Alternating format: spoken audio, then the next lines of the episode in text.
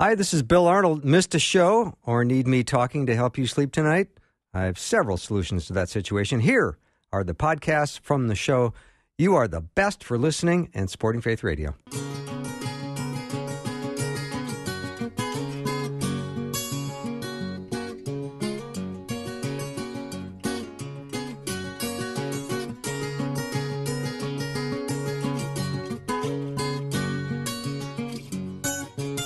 And a warm welcome to Afternoons with me. I'm Bill Arnold. Happy October 1. Can you believe it? Fall is getting closer to becoming a full time reality. I think the yesterday may, might have had the air conditioning on for a little while, and then a little bit later on the day, I think it shifted to the heat. So we're kind of in that season where you can have multiple experiences all in one day. But you know what? The sun was shining yesterday, and it was nice out, and today it's a little bit of that gloominess, which uh, everybody needs to have a little bit of uh, extra effort to overcome the the dark and the rainy clouds. Maybe that's just me talking. Maybe Rebecca, are you in a good mood? I think so. From what you can tell, yeah. Don't I look like I'm in a good you mood? You always seems to be in a good mood. I try. It's the smile. yes, yeah. You gotta smile. You do a good job of smiling. Why? Thank you. Yeah, but we have a great show. We have Rob Bluey coming up, and you know, Rob is my uh, Tuesday correspondent guest from Washington D.C. He knows what's going on in the in the nation's capital, and then my friend Patrick Albanese, who's usually, uh, you know, Mondays at three. Well, we're going to do the Tuesday edition of Monday with Patrick, and that's coming up uh, in the second half of the hour. So that's how we're going to get our day started. And then Dr. Glenn Pickering will be with me for the full hour uh, in the second hour. And we're going to talk about relationships, which is his expertise. And we're going to talk about some of the spiritual issues that can get in the way of uh, having good relationships. And, you know, I know there's going to be a solution to uh, improving those. We're going to take calls, and if you have a question for Glenn, maybe you've heard him in the past and you think, this time I'm getting my question in. 877 933 2484, or you can email me, bill at myfaithradio.com. Let's take a short break and bring on Rob. You have your people, the people who help you connect faith to life. When they show a simple trust, those people are your kids. When it's unconditional forgiveness, maybe it's your spouse. And when it's someone who serves and teaches and encourages, maybe it's your pastor. We all have people. At Faith Radio, we are a collection of those people, growing together every day in the ways of grace and hope and truth. Connecting faith to life. Faith Radio. Restoring hope through the lasting love of our Lord.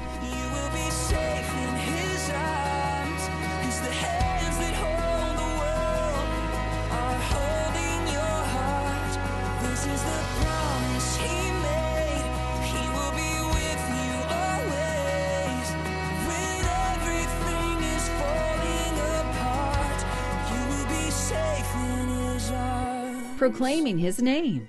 Faith Radio.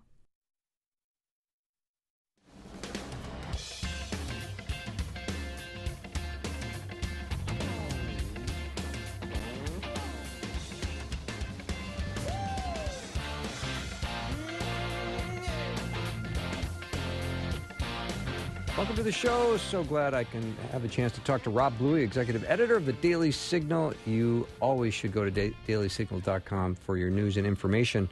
Rob, welcome to the show. Thanks. It's great to be with yeah, you, Bill. lots of buzz going on in your hometown with the wild card game tonight. Um, our uh, the Washington Nationals second uh, baseman Brian Dozier was a former Twin, so I'm always kind of pulling for for Washington Nationals tonight. Uh, I'm not a big fan of the Brewers, but we'll see what happens tonight. It's winner take all. It it certainly is. I mean, both uh, both the American League and National League will uh, be determining who over the next two days plays the top seed in each league. So it'll either be the Nationals or Brewers uh, here uh, in in uh, in Washington. But uh, you know, nobody expected the Nationals to make the playoffs this year after, of course, losing Bryce Harper to Philadelphia, Right. and then, of course, they had a terrible start to the year. But it just goes to show that that teamwork and determination, you really can turn things around. I think they had like a three percent chance or something in May to make the playoffs, and here they are, one of the teams that did. I know it's impressive, and it is because it's such a long season. And if you can tough it out and stay healthy, uh, you can you can find yourself in in um, in the playoffs. Like That's right. they're one game away from being in them, so it's kind of cool. All right, let's uh, talk about other things going on in Washington, like uh, the updates on the impeachment. Yeah, well, that is uh, pretty much all that's going on when it comes to uh, to Congress. It seems uh, they they did manage. Uh, yesterday was the last day of the uh, the fiscal year for the federal government, so we're not talking a shutdown for once, Bill. That's a that's a, a, miracle right there. Uh, the last uh, couple of years, of course, we've had these standoffs between the Democrats and and President Trump. Uh, but uh, this time, they did manage to pass the spending bill on time, so now they can focus exclusively on impeachment, and that's uh, that's what they're doing. So Congress left last week for a two-week recess, but uh, there's plenty of people still busy in Washington, most likely uh, those members of the House Judiciary Committee who are preparing uh, to hear testimony, along with the Intelligence Committee and a few others, uh, which will really be leading this impeachment inquiry. And uh, of course, uh, Speaker Pelosi held off for a long time. Uh, she didn't think that this was going to play out favorably politically for for her party, but now I think she's uh, determined that uh, the numbers are, are there and she's uh, willing to get behind it. So the first step is really to hear testimony, to collect information, and that's uh, the process that uh, the lawmakers are going through right now. Uh, we'll hear have some people testifying as early as Thursday of this week, and you know they're subpoenaing for documents and doing all that sort of fun stuff, Bill, and we'll see where it goes. You know, I saw on television a couple of dueling lawyers, one from each competing network and uh, lawyer one was saying that the president uh, violated uh, rules and he should be impeached, and the other uh, attorney was saying he had full authority to do what he he did, and there, and the first attorney doesn't know what he's talking about. So. I don't know how you get so many different opinions on what's happening and how you interpret it. And is there any uh, media outlet that isn't, you know, biased? Well, I, I think everybody is uh, is subjective in their reporting. I mean, I, I this, notion that uh, that anyone can truly be objective as a as a journalist, I, I think um, you know has long been uh, proven untrue. Mm-hmm. I mean, mm-hmm. everybody carries their own biases and opinions. Uh, just that's how we're shaped as we we grow up and live our lives. Uh, but uh, there are individuals, I think, hopefully, that are in pursuit of the truth, and uh, and those are the outlets that uh, hopefully we can trust. You know, I saw a study from uh, Morning Consult. I'll get back to the impeachment in just a moment, but okay, I do good. want to mention this. Uh, I saw a study today from Morning Consult which looked at. Um, uh, the most divisive uh, brands that are out there. And uh, news organizations dominate the list, Bill. I mean, it's wow. really quite sad that, that it's news organizations that uh, I think t- took up 12 out of the top 16 spots on the list. Uh, so there is a trust issue with uh, with news organizations, and you see this in the fact that CNN and uh, Fox News and MSNBC, depending if you're a Republican or a Democrat, you have widely differing uh, views on them, uh, and even some of the more uh, mainstream outlets uh, had pretty poor ratings. Uh, so NBC, ABC, CBS, and this is uh, the state of media in this country today. I think there is, is, a lot of work that needs to be done on the part of journalists to to restore that trust and uh, and hopefully uh, present news and information in a, in a, factual way. But one of the things that's that's making it a whole lot more complicated is we we just simply have a lot of speculation going on and. Mm-hmm uh, that we're still awaiting information to come out. We don't have all the facts yet when it comes to President Trump and what took place, and uh, we wait, never have all of the facts simply because uh, there's some certain information that will remain classified and, and won't be viewable by the public. Uh, the fact the president released the whistleblower report and uh, and the call, a transcript uh, with the president of Ukraine, I think is uh, is an attempt at transparency. Now there are some who say that he shouldn't have done those things because it weakens the institution of the presidency or uh, it you know tarnishes uh, our relations with foreign leaders. But at the end of the day, I think the president is trying to prove that there wasn't anything wrong with what was happening, and he wanted the American people to decide for themselves, much like he often takes to Twitter and uh, has a conversation directly with them without relying on the news media to be that filter. Mm-hmm. So, what are what are you thinking about Vice President Biden's response when he was asked if he had any conversation with his son Hunter about business in the Ukraine? And he said, "I've never spoken to them," and yet there's a picture of the four of them golfing. Right, right. Well, I mean, again, it's one of those things where you know I think the more information that comes out, uh, some of the the things that we we might believe today will be proven untrue. And uh, the, the certainly this photo when I saw it uh, was one of those moments where I was thinking, okay, you know, you try to take somebody at their word. You want to believe them. You want to think that they're being truthful to you and the American people when they have these conversations, and then you find out things after the fact that uh, that that you know really cast suspicion and uh, skepticism. So I think it's most important for for your listeners, for Daily Signal readers, for all Americans. Uh, to go into this with uh, you know a dose of skepticism, uh, regardless of where you stand politically, because frankly, there are people who are out there just to protect their own agenda and might not have the interests of the American people in mind. Uh, and uh, and they they're trying to advance a you know political position. That's largely what impeachment is. I mean, if we could if we could get uh, you know have an actual jury trial and you know try to determine you know whether or not somebody's telling the truth or lying i mean but that's not what's going on here. I mean let's face it these are politicians in washington d.c. there were some who wanted to impeach president trump from the moment he took office. The articles of impeachment were introduced shortly a short time after that. Uh, there have been people who uh, on the on the other side of the aisle opposite of president trump who said that they don't even need a reason uh, high crimes and misdemeanors. They can just impeach him for the sake of impeaching him.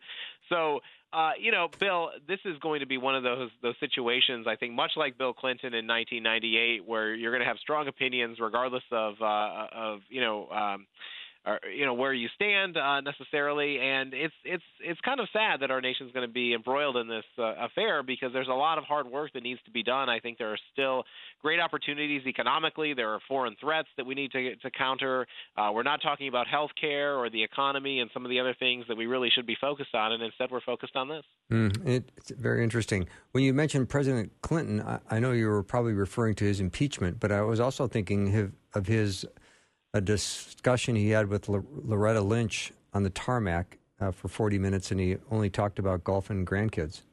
Right. Well, of course, and and look, I think a lot of people saw that and they started to say, "What is going on here? This is not. Uh, this is a little bit unusual. This is not the type of thing that you know we would necessarily expect to play out." So, uh, it's one of those things that sometimes you know we're we're left with more questions than we have answers. And uh, as much as we we try to determine that uh, it sometimes takes months years and maybe we'll never know. I mean i just saw that the state department for instance is still looking into the hillary clinton emails that um, mysteriously disappeared. I mean, here we are, uh, you know, years removed from Hillary Clinton's tenure as Secretary of State, and and that issue still continues to percolate uh, to this day, and we might never get the the full story as to what happened. So uh, that's one of the frustrating things I think the American people have to contend with, and why it's so important that we follow. Uh, through on the process uh, as it's laid out in the Constitution, and uh, and I think that you know there there are some I think uh, who who sincerely want to do that, and there are others who are just looking at this as uh, you know for a political gain, and they think that this is going to tarnish and sully President Trump's reputation and you know, position uh, maybe a Democrat to do uh, better in the next uh, election. So mm-hmm. we'll see how it ultimately plays out. But I will tell you that uh, we have a great resource uh, at the Heritage Foundation called the Guide to the Constitution, and it has been incredibly popular over the last week as people, I think, have been searching for more information on how impeachment works and what the Constitution actually says. So if your listeners are interested in learning more, we've got uh, some great resources there at heritage.org. My distinguished guest is Rob Bluey, executive editor of the Daily Signal. Let me take a little break, and we'll get right back with Rob.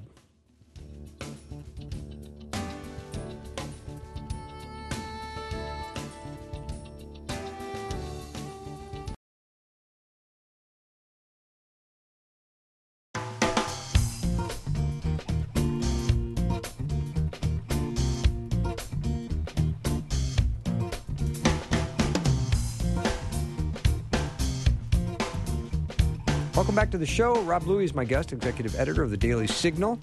Uh, Rob, I appreciate uh, uh, your you being on the uh, at ground zero when it comes to all that's going on in Washington. So, when I heard that uh, Chris Collins, representative of New York, uh, resigned from Congress on Monday, I thought there's probably no better person to ask about what's going on than you, Rob Bluey. Yeah, well, so uh, you know, it's a situation. I always follow uh, what happens in New York pretty closely because I'm from upstate. I know New York, you are. Uh, not not too far from from where where Chris Collins is. So that yes, thank you for for raising that. So it's something. It's a story that uh, is is fascinating on so many levels. So Chris Collins, of course, was th- this news broke before the, um, the the last midterm election in, in 2018, and Chris Collins stayed on the ballot and actually won re-election despite having this hanging over his head. And it's one of those things where it's not the first time, obviously, a politician has been able to uh, overcome some of the the, the, the criminal circumstances that, that might surround them. Uh, but in this case, uh, yes, you are you are correct. Uh, he's he's pleading guilty to, to charges of insider trading and decided that uh, it was best to resign and uh, remove himself from the House. It is a fairly uh, conservative uh, area of New York State, so I think Republicans uh, have a have a decent shot to, to most likely retain the seat. I don't think it's going to shift the, the balance of power all that much, uh, but you know, it's just another reminder that you know this is again we talked about the low level of trust that Americans have in the uh, news media. Uh, the same can be said about Congress, and it's when things like this happen that I think it really da- damages the reputation of the institution. And it's it's quite sad that uh, somebody who was elected and and given this trust by constituents uh, would abuse that and uh, engage in behavior like this, and now plead guilty for it. Mm-hmm. Uh, your colleague Jarrett, Jarrett Stepman did a nice uh, story on some of the climate change proposals. Most every one of them are quite quite insane. If I don't, if you don't Yes, mind me they- saying. I, let's go through all four of them because uh, Jarrett uh, Jarrett's story was uh, was quite fantastic, and I, I have to give another. I know Jarrett's uh, been a guest on your your program, and Jarrett has a his first book out today. It's Oh, called cool. The War on War on History. So, um, you know, he is uh, he's uh, an author for the first time. We're very excited to have. Uh, him uh, at the Daily Signal. He does tremendous work, and this new book really looks back at history and and you know what we're seeing play out in, in our culture today. But to, to talk specifically about uh, about the climate proposals, you know, the first one that was made famous by the Green New Deal and Alexandria Ocasio Cortez, the representative from New York, was uh, stopping air travel. Uh, you know, basically moving to a system of high-speed rail within the United States. Uh, not really sure how that would work for for Hawaii and uh, and Alaska, but uh, perhaps it would just be a quite quite a lengthy and costly costly trip. But their their uh, proposal here is really they they say that you know airplanes uh, produce a tremendous amount of um, uh, emissions, and you know, in order to to curb that, it would be best to to stop that entirely.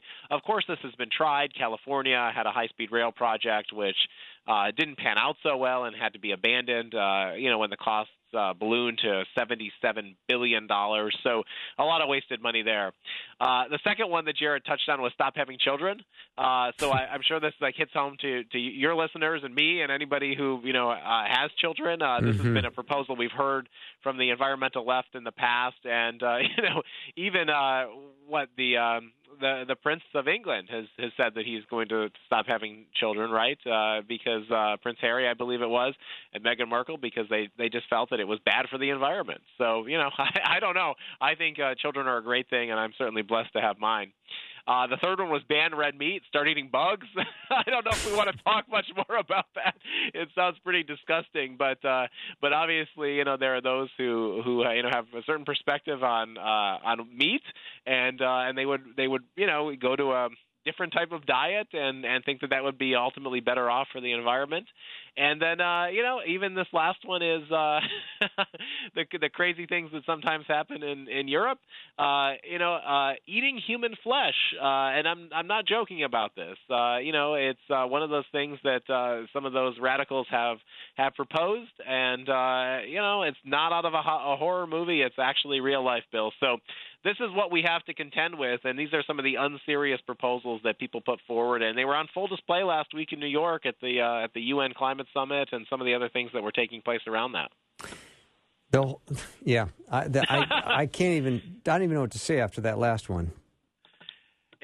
Look, it is uh, it is it is some some crazy stuff that we're hearing, uh, and, and it was called this Gastro Summit, and there's a behavioral scientist named Magnus uh, Soderlund, and he suggested that one way to cope with climate change was human beings having to eat one another to survive.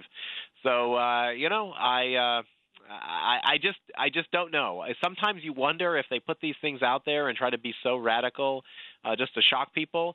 Uh, I, I personally don't think that the world is going to come to an end in, in 12 years, in part because we've had predictions that the world was going to come to an end for decades. And uh, the environmental left has long been making these types of predictions and coming up with these radical ideas. And what we found is that through technology and human innovation, we, we can overcome these things. Uh, the United States has some of the cleanest water and air uh, throughout the globe. Uh, it's uh, it's through policies that we're even seeing the Trump administration put forward, where we're cleaning up the environment, we're cleaning up the Superfund sites and cities that have long been polluted. So, so Bill, I uh, I'm somebody who's an optimist. I think that we can overcome some of the challenges, and while I do believe that humans uh, are contributing to uh, you know, the changes in the environment. Uh, certainly, um, you know, I don't think it's as dire as some of these people predict it will be. Yeah, I just made a note to myself: invest in ketchup. All right, Yeah, yeah. let's uh, let's uh, end our time, Rob, with something that you're looking forward to. What what are you, what's on your desk that you're kind of excited about, and something positive? Sure. Well, I mean, I'll tell you on a personal level, I uh, I'm coaching a, a, a little league team, Nice. and uh, it, this just brings me great joy uh, to to teach these these kids baseball. Um, you know, I think that it's so important to have a, a role in your community, and uh, and certainly I know um, you know we all tend to stretch ourselves thin, but uh, it's those types of things that bring us, I think, the the greatest joy and the rewards that we we pass on to the next generation. So it's something that my father did when when I was growing up, and it's something that I wanted to you know pass along to to, to my sons. So we're having a great time doing it. Uh, it's challenging at times. Uh, these these are you know largely seven and eight year old kids who are learning to pitch for the first time and you know struggling uh, out there uh, at the plate or in the field. But uh, you know it's great opportunity to teach them about teamwork, uh, to teach them about uh, you know the contributions that, that they can they can make, and uh, you know having a positive attitude, and you know starting to learn about winning and losing in life. So that's Yeah. that's one thing. That t- takes it a little bit out of politics, Bill, but Yeah. that's not necessarily a bad thing. And then the the best thing is your kids are spending more time with dad, which is awesome. Yeah, no, I look, that is that is so important. You know, I interviewed Raynard Jackson this week for the Daily Signal podcast, and one of the things that stood out to me in our interview was talking about the black community and one of the ways that we can do a better job. Uh, and he was talking about how important the importance of family and the two parent household, and uh, you know, sticking together through hard times and and making sure you set a positive example for kids. So uh, I think we, it's one of the contributions we can all make. Yeah, Rob, thanks so much for doing the show. Always look forward to our time, and I will talk to you next week. Thanks, Bill. Appreciate it. You bet. Rob Bluey's been my guest, executive editor of the Daily Signal. Go to dailysignal.com. We'll take a short break and be back.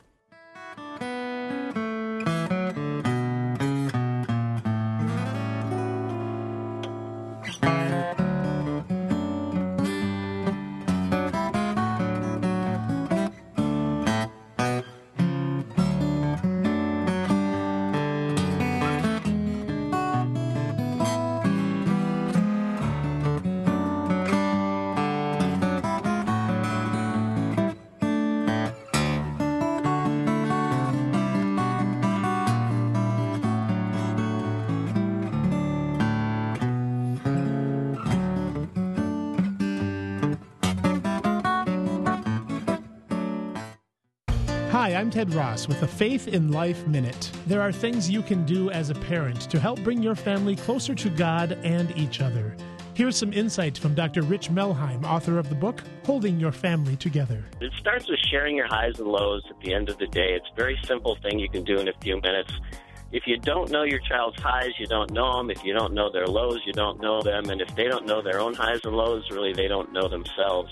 If we want to raise an empathetic, reflective generation with perspective and godly values, I think we need to stop, turn off the tech, turn off the cell phone and uh, everything else, and, and check in with your highs and lows. The scriptures tell us to rejoice with those who rejoice and weep with those who weep. And if you're not doing that in your own family, I don't think you really need to do the world until you make sure you take care of the flock that is in your charge. You can listen to and share full interviews with Dr. Rich Why, I Melheim at a brain, I could- myfaithradio.com. I could while away the hours, conferring with the flowers, consulting with the rain.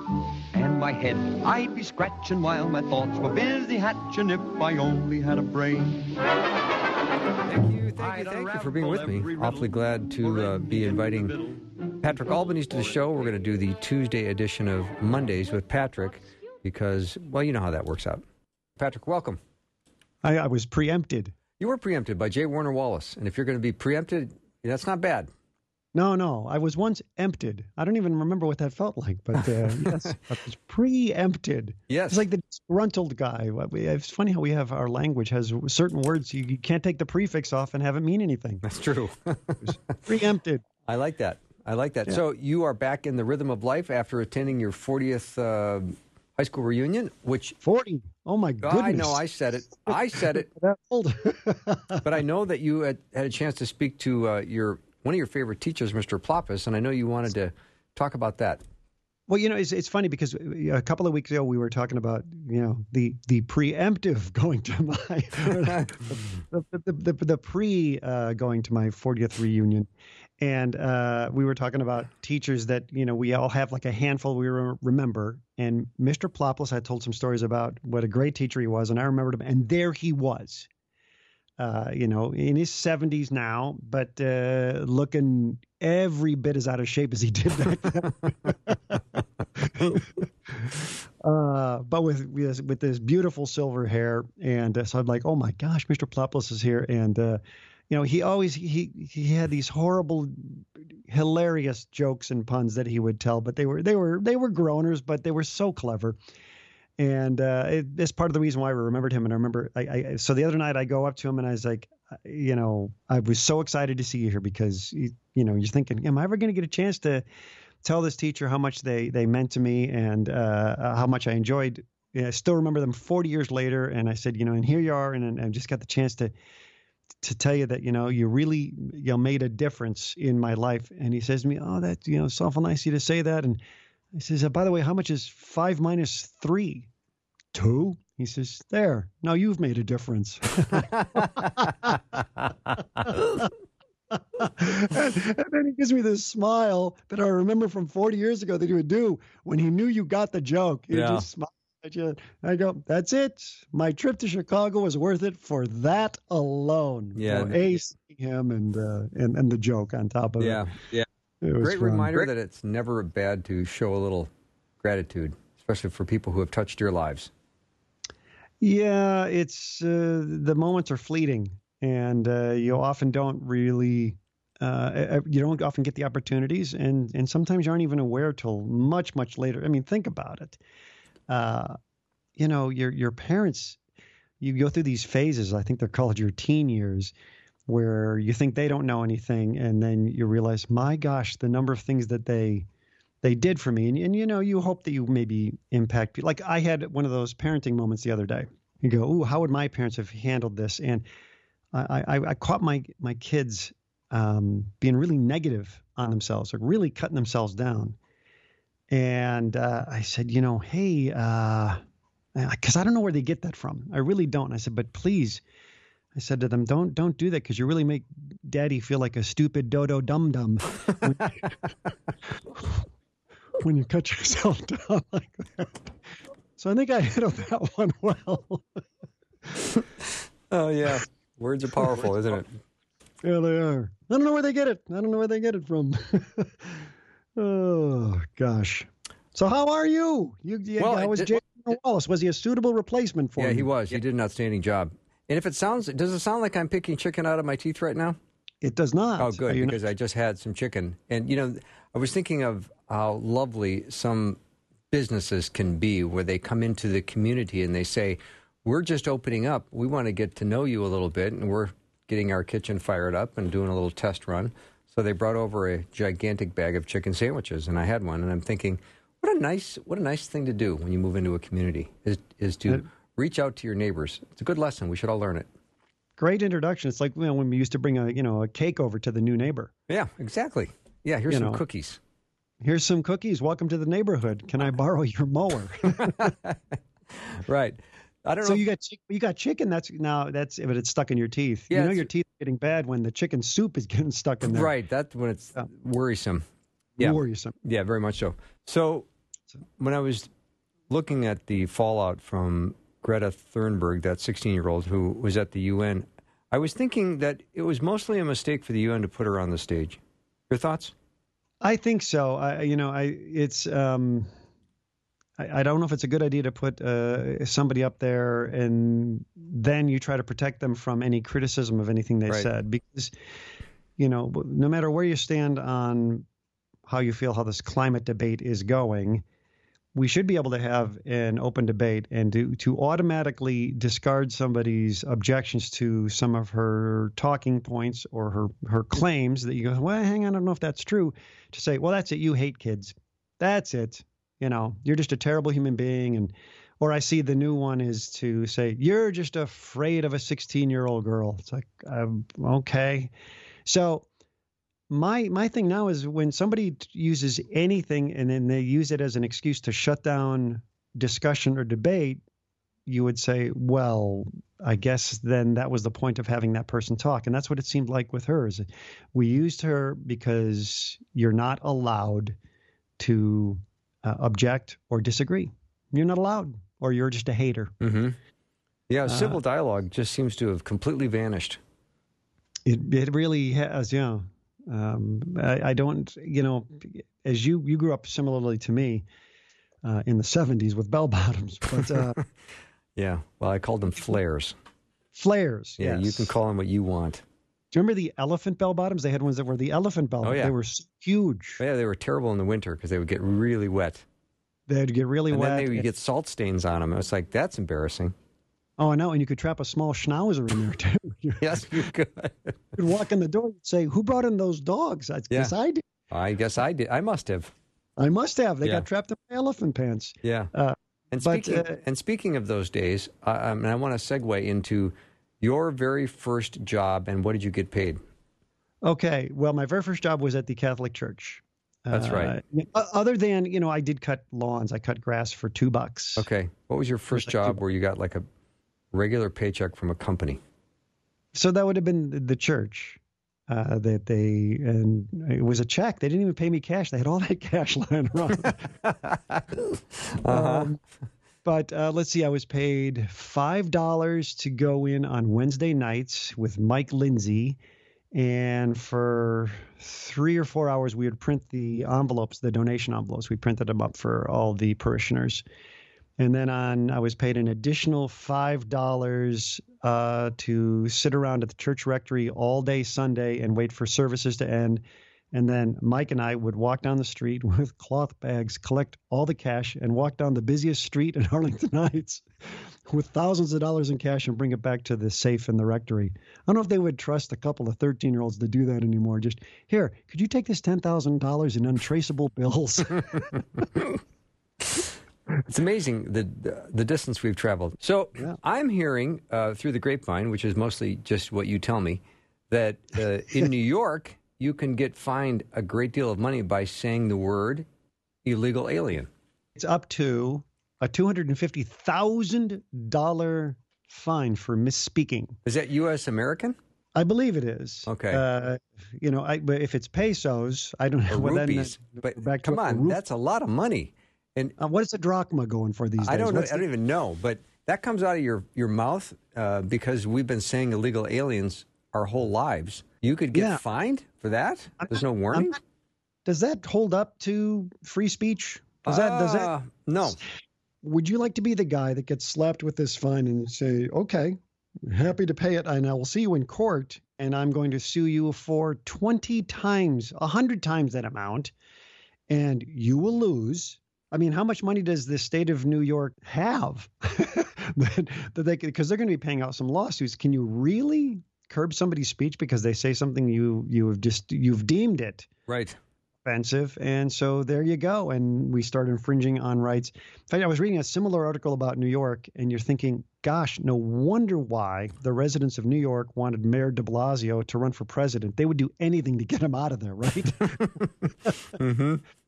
But uh, Ocasio Cortez is saying that the U.S. taxpayer has to bail out the New York City taxi drivers because they've had this goofy medallion system, which is a ridiculous amount of money that a taxi driver has to pay to get one of these cherished medallions to be able to operate a cab in New York. New York limits the number of them, raising the price up, which of course the government collects. And now, uh, evidently, these taxi drivers can't make a living because of the amount of money they have to pay for the medallions to the state of New York. So New York wants the taxpayer to bail out the New York City cab driver who is being ripped off by the city of New York. It's unbelievable. I, in a way, I'm glad that we aren't going to get some of the policies of, of New York running the country. I feel for people because I know so many people that love New York. I've only been there a handful of times and, and, and found a delightful city, but I couldn't live there. I, I don't think I could live there. I, I just I like trees a lot. Mhm. I work in Central Park. But There's a comedian friend that we have that says New York City is the only city I know that when it rains, it makes its own gravy.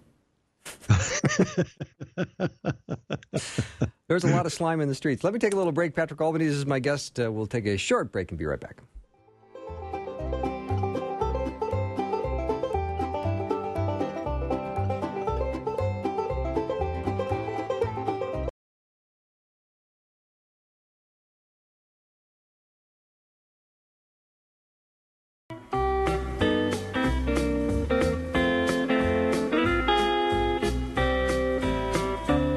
The show. Awfully glad to have Patrick Albanese as my guest. Usually he's a Monday uh, guest, but today he's Tuesday, so this is great.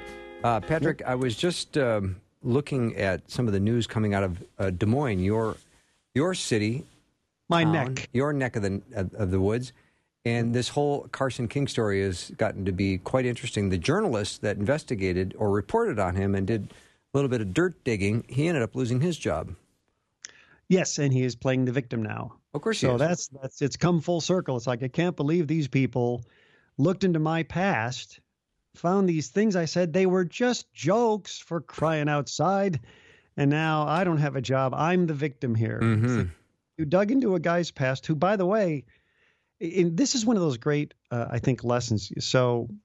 For the people that don't know, Carson King is the guy that was just wearing a. He held up a joke of a sign at a football game. It got caught by a camera. People started donating to a Venmo account so he could buy an adult beverage and he said i'm not taking that money and it's turned into $2 million i think at this point um, for uh, a children's hospital Mm-hmm.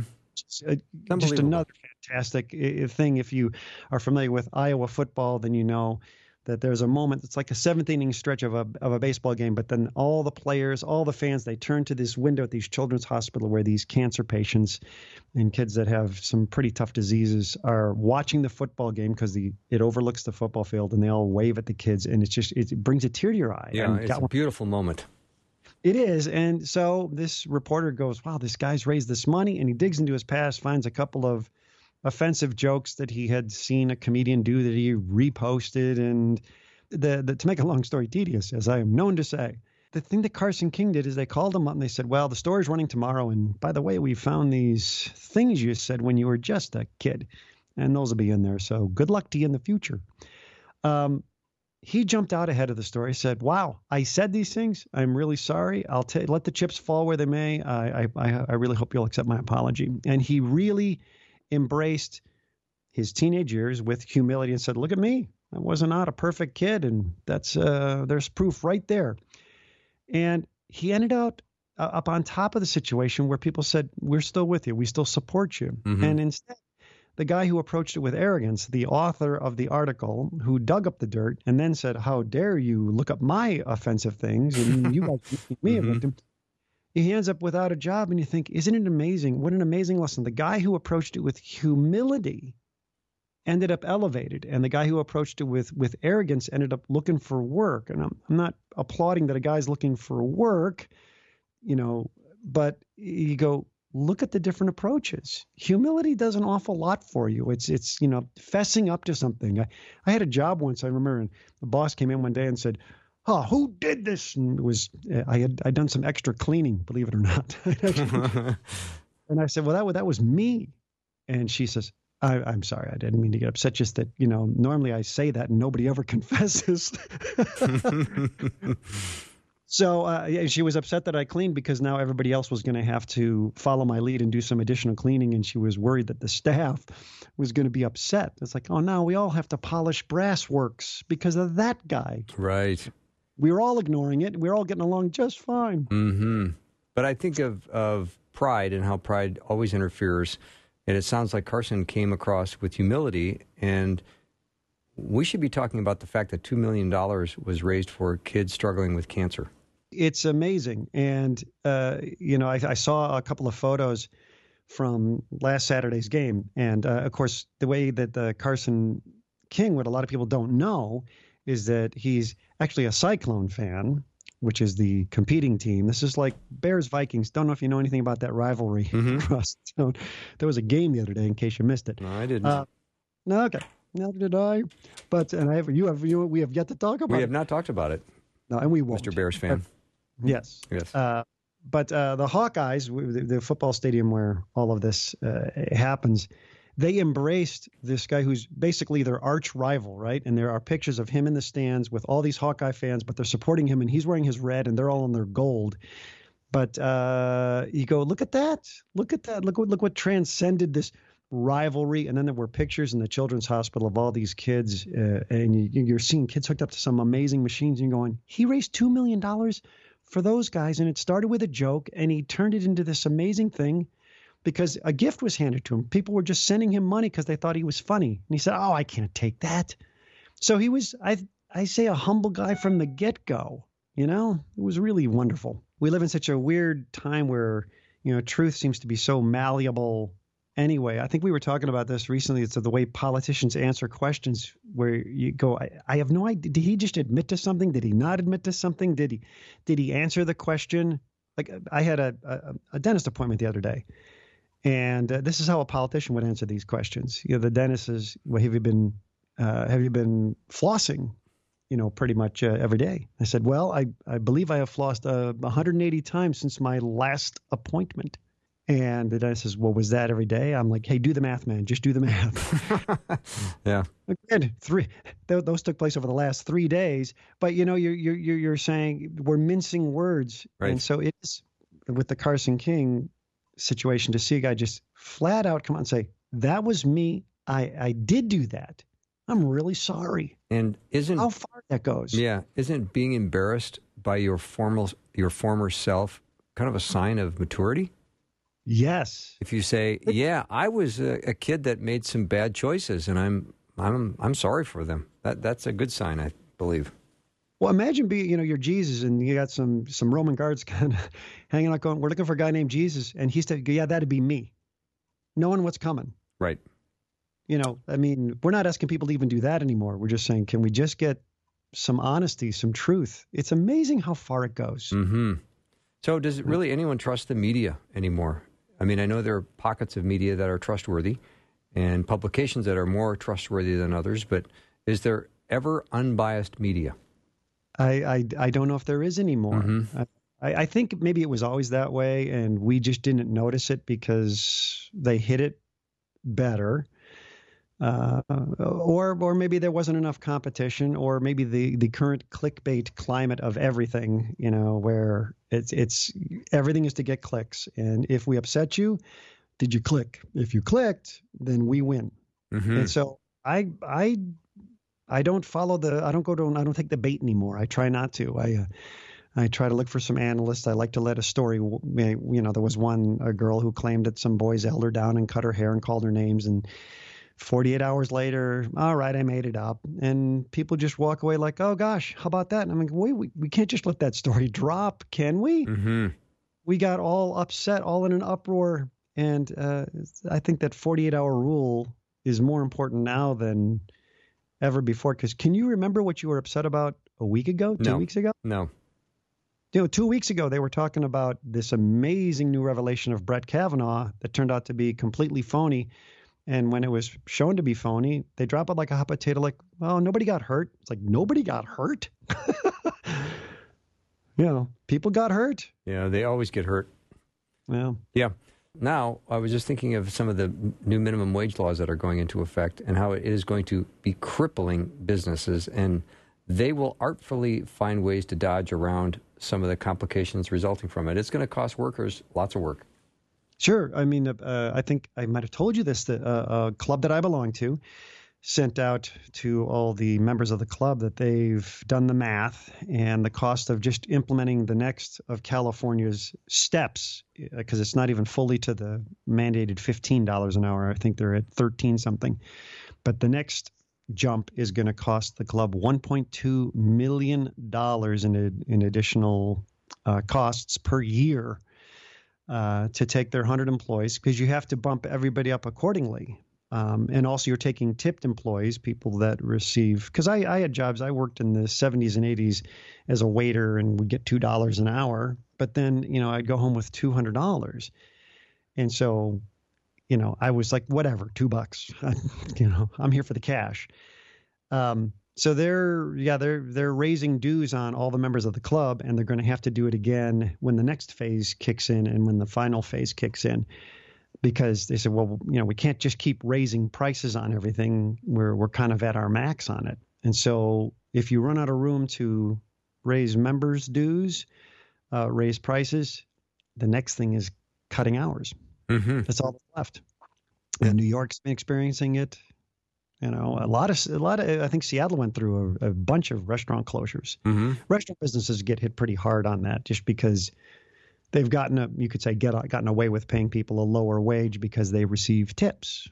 It's been an arrangement that people have been okay with for a very long time because the tips have more than made up. I made a lot of money working in restaurants. I, Yeah. I no complaints about those times. They were a lot of fun. Yeah, it was a good job for you, wasn't it? It was a very good job for me. I actually got to travel around the country uh, doing that. Mm-hmm. All things. Yeah. Not that uh, we need to introduce more dangerous things into the lives of kids, but this whole vaping craze, and I don't want to spend much time with it, but some of the reports that have come out, I, we just do have to alarm people that as you take in this product, you are basically coating your lungs with some kind of oil. And there was this one kid, I think he was about 19 or 20, college kid, uh, had never smoked before and was uh, vaping for, I don't know, six, eight months and went in with incredible respiratory problems. And the doctor said, You have the lungs of a 70 year old. And it turns out that the people that are selling some of the black market vaping supplies are lacing them with certain things that, uh, like THC, I think, the active ingredient in marijuana, Mhm. which is, you know, so people are enjoying their vaping, but they, what they don't realize is that they're actually getting hooked on a drug, which should not be ingested in that fashion. Um, it's, uh, it, it, it, you know, you, you hate to see a whole bunch of things get banned, but things get abused. Mm-hmm. Yeah, just want to always encourage people to, you know, instead of reaching for something that might give you some uh, temporary satisfaction, uh, there's a new habit you can create by getting up and maybe going up and down two flights of stairs, or walking around the block, or doing something where you, you've created, uh, you've broken a pattern, and you've given yourself an opportunity to do something different than what you normally would do. Because the default is, uh, whenever I do A, I always do B with it. So I mean, you just sometimes just have to break up patterns. Yeah, you replace. It's uh, nature abhors a vacuum, Right. As do I, of course. Right, yeah. But uh, yeah, if you got to, re- if you're going to get rid of one habit, it's probably good to replace it with something. You know, I mean, uh, why not grab a, a piece of scripture uh, instead of the offending thing? Yeah, And, put it on a three by five card and say, I'm going to get this memorized. I'm going to memorize this verse. And then all of a sudden, um, maybe I'll reward myself with what I want to do after I memorize this verse. And then by the time you got it memorized, you go, eh, I I don't need to do it. It There- goes away. It goes Yeah. away. Yeah, you got to create ways to. You know, I think I bring this up, Patrick, because you and I are kind of gym rats. We've been going to the gym five days a week for what I don't know, forty years. Give or take. Yeah, I Give or missed that one workout in uh, '87. Still Yeah. paying for it. You haven't told me about that, so No. You- and I saw an article in uh, New York. Times. Yeah, somebody said that b- going to the gym makes you a right winger. really, Because yeah, and then she went down some convoluted thought process of well, you know, because you're taking care of yourself, you think you're better than people, which mean I just and then I was gone. I Yeah. was just, Yeah. okay. I think I am I'm just- too. That wraps I'm up our to time. here. I'm just trying to stay above ground for a while. Yeah. Yeah. Thanks, Patrick, Um, for doing the show. Always great to talk to you. Hey, you. oh, uh, purchasing tip by the way, because I always like to help the, the listener out. Of course. Uh, I did. I recently picked up an album, the uh, the the very best of Dexy's Midnight Runners, and uh, it just came with a blank a CD. So I think that was great. yeah. All right. Appreciate All the tip, and I'll talk to you next week. Thanks. See you All then. right. Patrick Albanese has been my guest, my friend and colleague from great state of Iowa. We'll take a short break and be right back.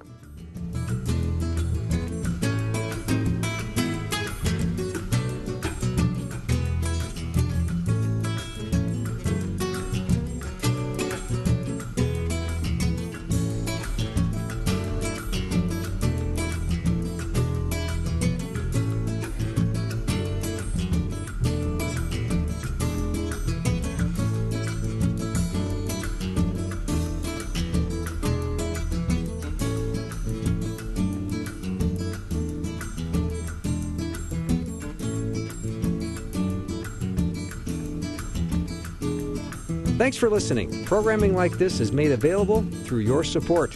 Information available at myfaithradio.com.